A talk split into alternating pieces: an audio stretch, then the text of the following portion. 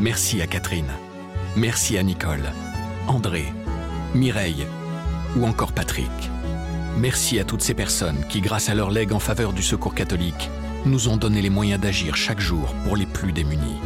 Sur la terre comme au ciel, continuez vous aussi le combat pour la fraternité en faisant à votre tour un leg au secours catholique. Demandez votre brochure leg auprès de Corinne en appelant le 0805 212 213 ou sur leg.secours-catholique.org.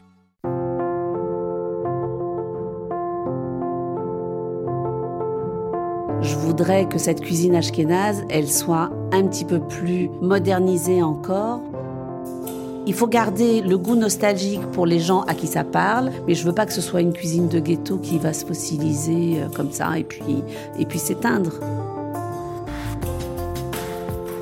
Florence Kahn est propriétaire d'une boutique de spécialité yiddish à Paris, au cœur du quartier du Marais.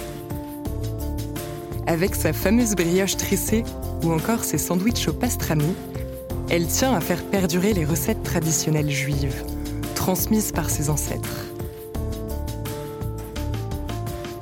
Cependant, loin d'une cuisine tournée vers le passé, Florence Kahn veille à s'adapter aux habitudes alimentaires actuelles.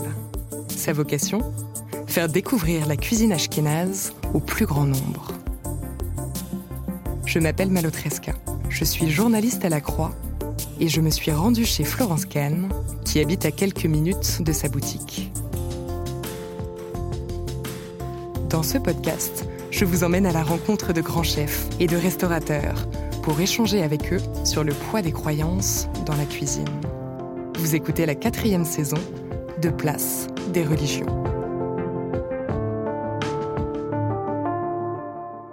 Bonjour Florence Kahn. Bonjour Malo. Vous nous accueillez aujourd'hui chez vous, à deux pas de votre très belle boutique de spécialité yiddish, installée à l'angle de la rue des Rosiers et de la rue Écouffe dans le Marais, donc quartier historique de la communauté juive à Paris. Alors racontez-nous, comment en êtes-vous arrivé là? Eh bien, je suis arrivée dans cette boutique il y a 33 ans et euh, je suis arrivée dans le métier euh, par amour. Je suis tombée amoureuse du fils du pâtissier, euh, de la pâtisserie d'à côté. On s'est connus à l'âge de 12 ans, on était en colonie de vacances et on s'est retrouvés à l'âge de 24 ans et on est retombés amoureux. Donc je suis rentrée dans le métier grâce à lui et à sa famille et j'y suis restée ben, par passion. Donc cette passion pour la cuisine ashkénaze est passée d'abord par lui. Est-ce que ça vous avait été aussi transmis dans votre dans votre héritage, dans votre culture familiale? Alors oui, bien sûr, ça m'a été transmis par mes parents, par mes grands-parents, mais surtout, vous savez, j'ai été comme imprégné d'un devoir de mémoire et la mémoire non pas de la Shoah ou de ou de la religion mais la mémoire qui sort vraiment de de la bouche de tout un chacun de une mémoire émotionnelle, une mémoire gustative et je me suis sentie un petit peu ambassadrice de cette mémoire-là parce que c'est un métier qui se perd. Il y a de moins en moins de traiteurs juifs ashkénazes.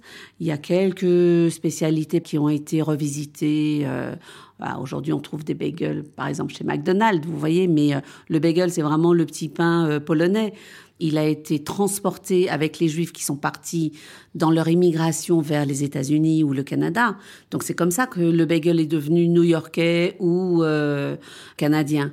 Donc je me suis sentie ambassadrice de cette cuisine parce que justement ça disparaît. Les quelques adresses qui restent à travers le monde sont aujourd'hui des, sociétés anonymes, des sociétés qui ont été rachetées parce que c'était un bon business. Et aujourd'hui, il n'y a plus d'âme dans ces boutiques-là. Nous, on est encore là pour véhiculer autre chose.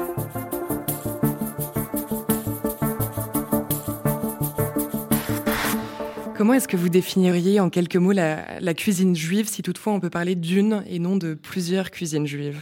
On peut parler de plusieurs cuisines juives selon les origines géographiques de tout un chacun.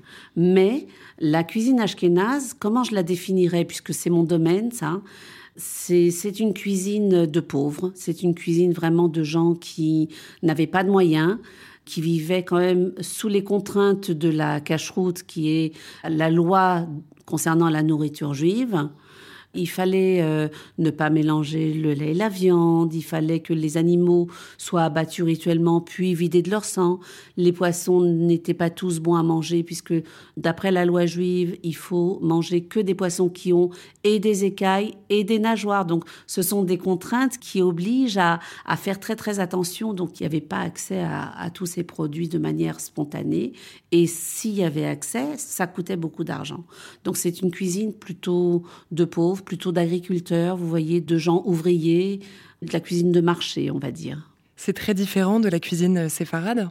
Bien sûr, c'est très différent. D'abord, les contraintes géographiques font que ce ne sont pas du tout les mêmes euh, légumes qui poussent euh, en Pologne et au Maroc. Hein. Vous vous rendez bien compte que les tomates, les aubergines, c'était vraiment des produits de luxe. Là-bas, euh, même les oranges étaient considérées comme un véritable cadeau de riches. Enfin, vraiment, non. Les, les, seules choses qui étaient courantes, c'était les pommes de terre, les oignons, l'ail, les, la ciboulette, euh, toutes les baies, les petites baies qu'on trouve dans les forêts, comme les myrtilles, euh, les griottes, euh, des, des, des, cassis, des choses comme ça, assez simples. Et puis, bon, la pomme de terre, la volaille, qui, était, qui était facile à, à acheter, à manger, et puis surtout à préparer. La volaille, par exemple, on peut tout utiliser dans la volaille. On la fait rôtir, on mange la chair.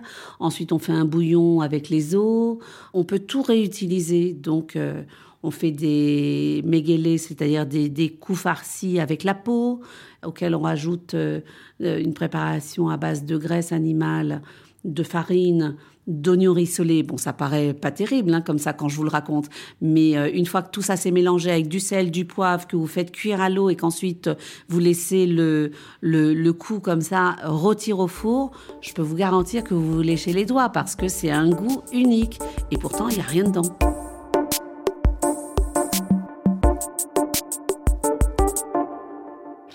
Vous êtes notamment l'auteur avec euh, Stéphane Lagorce du grand livre de la cuisine juive ashkénaze, euh, paru en 2009 aux éditions Hachette Pratique euh, et qui recense plus de 200 recettes traditionnelles. Quels sont vos ingrédients de prédilection? L'ail et l'oignon, c'est très important le fromage blanc pour faire le, gâteau au fromage blanc. Nous, on utilise un, fromage assez sec et on rajoute de l'eau parce que euh, on arrive comme ça à avoir la consistance vraiment euh, voulue. Si on utilise un fromage qui est déjà plein d'eau comme on trouve dans le commerce, alors on, a un, gâteau qui est euh, plutôt mou, plutôt lourd ensuite à manger, etc. Vous voyez, donc en fait, il faut doser l'eau sur sur ces recettes-là. Et mon aliment de préféré, franchement, j'hésite entre l'ail et l'oignon. Est-ce que vous cuisinez encore aujourd'hui euh, selon les méthodes traditionnelles ou est-ce que euh, vous vous êtes adapté à la modernité? Je me suis adaptée à la modernité, aux habitudes culinaires d'aujourd'hui. Ça ne m'intéresse pas de rester euh, fossilisée.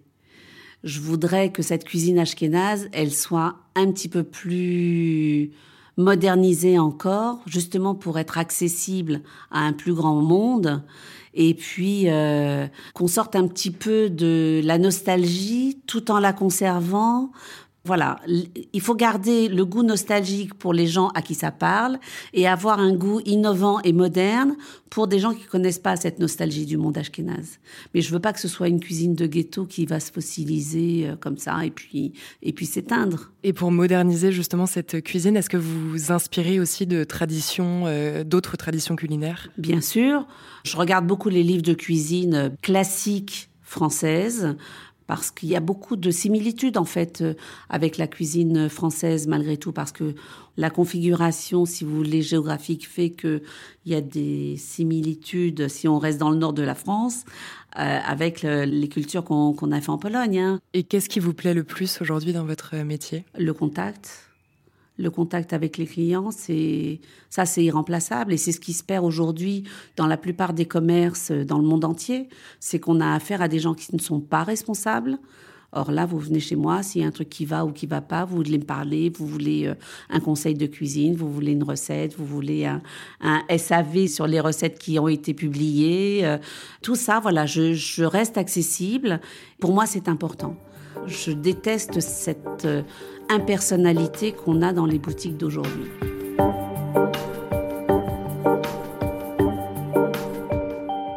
Donc finalement, vous avez aussi un rôle très social euh, au sein de la communauté juive ici euh, dans le Marais? Toujours, toujours. Et je pense que euh, j'ai un, un rôle un peu rassembleur, fédérateur parce que vous savez que la cuisine ashkénaze, la cuisine juive, on va dire en général, elle fédère au moment des fêtes aussi. Et c'est très important. Toutes les fêtes traditionnelles, pour nous, sont importantes. Et pour moi, elles ne sont pas très religieuses. Elles sont plus. Euh, enfin, ce qui m'anime, moi, c'est la tradition, c'est pas la religion. Alors, je sais que ça va peut-être pas plaire à, tout le monde, mais voilà, cette tradition culinaire, pour moi, elle a son importance. Et euh, la boutique rassemble beaucoup de gens au moment des fêtes parce qu'on est tous animés par le fait de rassembler les familles. Tous ces dîners qui sont euh, autour des fêtes sont vraiment essentiels dans la, dans la tradition juive. Hein. Donc voilà, on est là pour ça, pour transmettre aussi, parce que ben, au fil des ans et des, et des générations, on oublie un peu, on mélange un peu. Bon, on est là pour remettre un petit peu les choses à leur place aussi.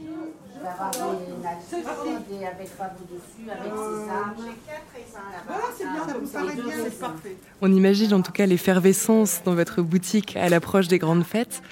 Est-ce que ces occasions euh, ouvrent quand même avec vos clients des discussions sur la foi? Bah, Avec moi, pas beaucoup, parce que euh, la foi ne m'anime pas.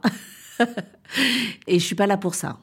On va parler euh, plus de tradition, on va parler plus de d'émotions, de souvenirs avec les parents, les grands-parents, les générations passées disparues, mais autour de la foi, pas trop.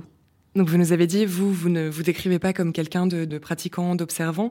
Euh, est-ce que vous aviez quand même grandi dans une famille pratiquante? Et si oui, est-ce que vous avez gardé quand même quelque chose de cette euh, tradition religieuse? Alors non, je n'ai pas grandi du tout dans une famille euh, pratiquante.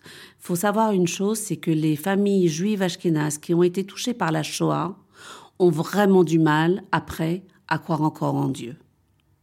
Donc Dieu n'a pas été du tout le centre de mon éducation. La tradition l'a été, la conservation des habitudes de vie, mais pas autour de la religion, mais toujours autour de la tradition, ont été conservées. Pour moi, c'est important, euh, quand je me suis mariée, euh, d'avoir un mariage juif. C'était important de faire circoncire mon fils. Vous voyez, des choses comme ça qui sont vraiment pas de l'ordre du religieux, pas rattachées à la foi du tout, mais rattachées vraiment à la tradition juive euh, en général.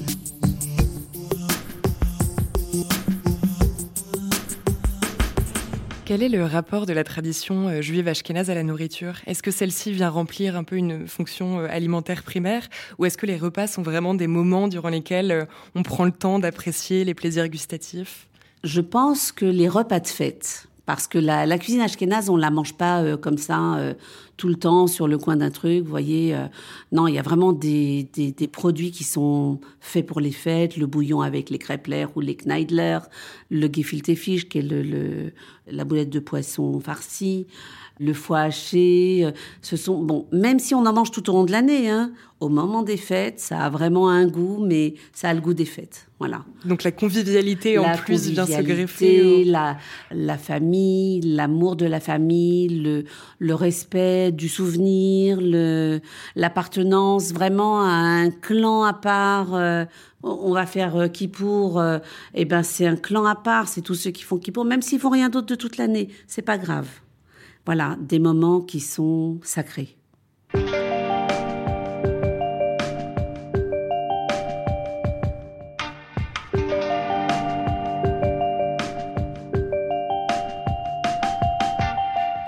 La cuisine juive, c'est aussi une cuisine qui est faite avec un certain nombre de, prescriptions, d'interdits, surtout quand on est religieux. Est-ce que c'est quelque chose que vous jugez pesant, qui brime les possibilités dans les recettes, ou au contraire, est-ce que ça pousse à la créativité? Ah bah pour moi, ça pousse pas du tout à la créativité. Pour moi, c'est c'est assez euh, sclérosant. non, c'est pas quelque chose qui m'anime. Bien sûr, comme euh, je, je, fais attention dans les recettes que je fais de pas mélanger le lait et la viande, bien évidemment, mais je vais faire des trucs avec du lait, des trucs avec de la viande. Tout ça va être vendu dans la même boutique. Donc euh, ensuite, euh, chacun, libre à chacun de venir ou de ne pas venir, d'acheter ou de ne pas acheter, de goûter ou de ne pas goûter, d'apprécier ou de ne pas apprécier. Mais je suis pas là pour faire l'éducation des gens et surtout pas la mienne. Pour vous, la cuisine juive doit-elle euh, être obligatoirement cachère? Bien sûr que non. la cuisine juive est avant tout une cuisine variée. Elle peut respecter de ne pas mélanger le lait et la viande, mais elle n'est pas obligatoirement cachère. Il euh, n'y a pas que le, rituel autour de la viande. Hein, dans la cache-route, aujourd'hui, on cachérise même le dentifrice. Donc, euh, bon, pour moi, ce sont des valeurs qui ne. Je ne me sens pas euh, concernée.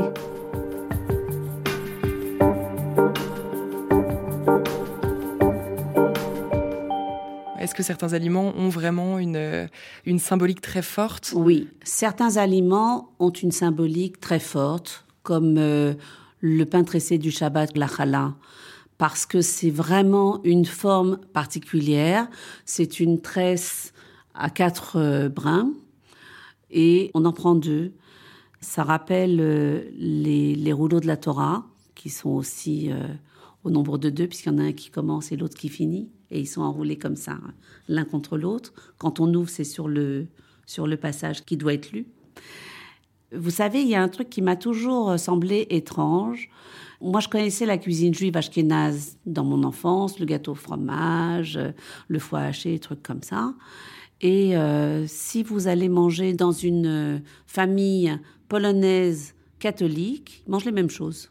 Ah, donc finalement, il y a des synergies aussi. Bien sûr, parce que la cuisine, elle prend racine là où elle vit, là où elle prend naissance. Donc, euh, on utilise tous les ingrédients de la cuisine euh, polonaise. Chez moi, on utilisait ça. Et euh, dans des familles polonaises catholiques, ils mangent la même chose. C'est quand même curieux, non? Mais peut-être pas au même moment, peut-être pas de la même façon, ça a peut-être pas la même couleur, la même, la même présentation. Enfin, des, voilà, ça, ce sont des choses différentes autour de chaque fête, en fait, il y a, y a, des symboles comme euh, pour la fête de Soukhot, on mange euh, les nouveaux fruits d'automne, c'est-à-dire euh, les noix, les dattes, les figues, les grenades, tous ces fruits-là qui sont des fruits de fin d'été, le raisin. Au moment de la fête de Pessah, bien sûr, on mange pas de pain. Et au moment de la fête de Shavuot, on mange des plats lactés. Que dit la Torah sur l'alimentation? Sûrement plein de choses, mais ça m'intéresse pas. non, parce que je ne fais pas une cuisine qui s'adresse aux gens qui sont euh, religieux, observants. Pour ça, il y a un consistoire, le consistoire israélite de France, qui euh, donne son aval sur des boutiques cachères qui sont surveillées avec des rabbins. Bon, c'est pas mon, c'est pas mon cadre de vie, donc. Euh, moi, je suis vraiment sur la tradition, pas sur la religion.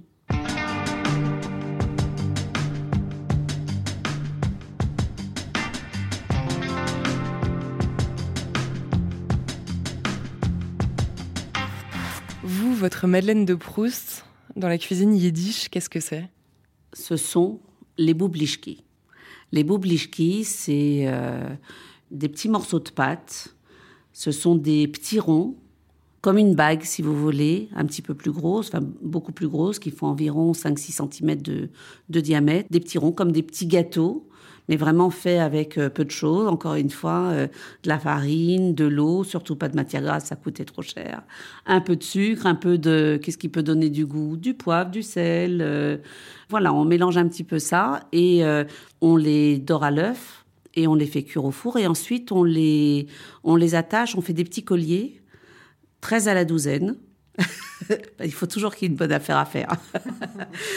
On les attache comme ça avec des colliers. C'est vraiment mon, ma Madeleine de Proust parce que c'était avec un, une petite ficelle rouge. Et quand j'étais petite, euh, maman faisait ça. Et euh, en fait, ça lui rappelait ce que faisaient ses parents et ses grands-parents parce que en Pologne, on donnait ça aux gens qui travaillaient dans les champs ou qui allaient à l'usine, enfin ou qui qui partaient en tout cas de la maison pour toute la journée, pour qu'ils aient un petit truc à manger. Et pour pas le perdre, ils avaient ce cette espèce de petit collier qu'ils mettaient soit en bracelet, soit dans le sac, enfin comme ça. Et c'était dur. Donc si on mangeait pas tout, on pouvait garder pour le lendemain, parce ça pouvait se garder même des semaines. Vu que c'était déjà dur, quand même quand c'était frais. Donc, euh, ça pouvait attendre. Et ça, ça, me plaisait bien. C'était euh, comme un petit jouet, un petit jouet qui se mangeait. On sent en tout cas que ça contribuait à nourrir aussi votre, votre rôle de passeuse d'histoire culinaire. Sûrement, oui, sûrement. Merci à vous. Ah bah avec plaisir.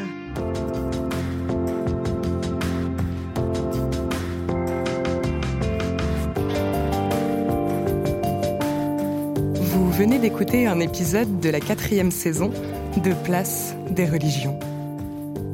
S'il vous a intéressé, n'hésitez pas à le partager et à vous abonner à notre podcast. Place des religions est à écouter sur toutes les plateformes, sur le site et l'appli La Croix.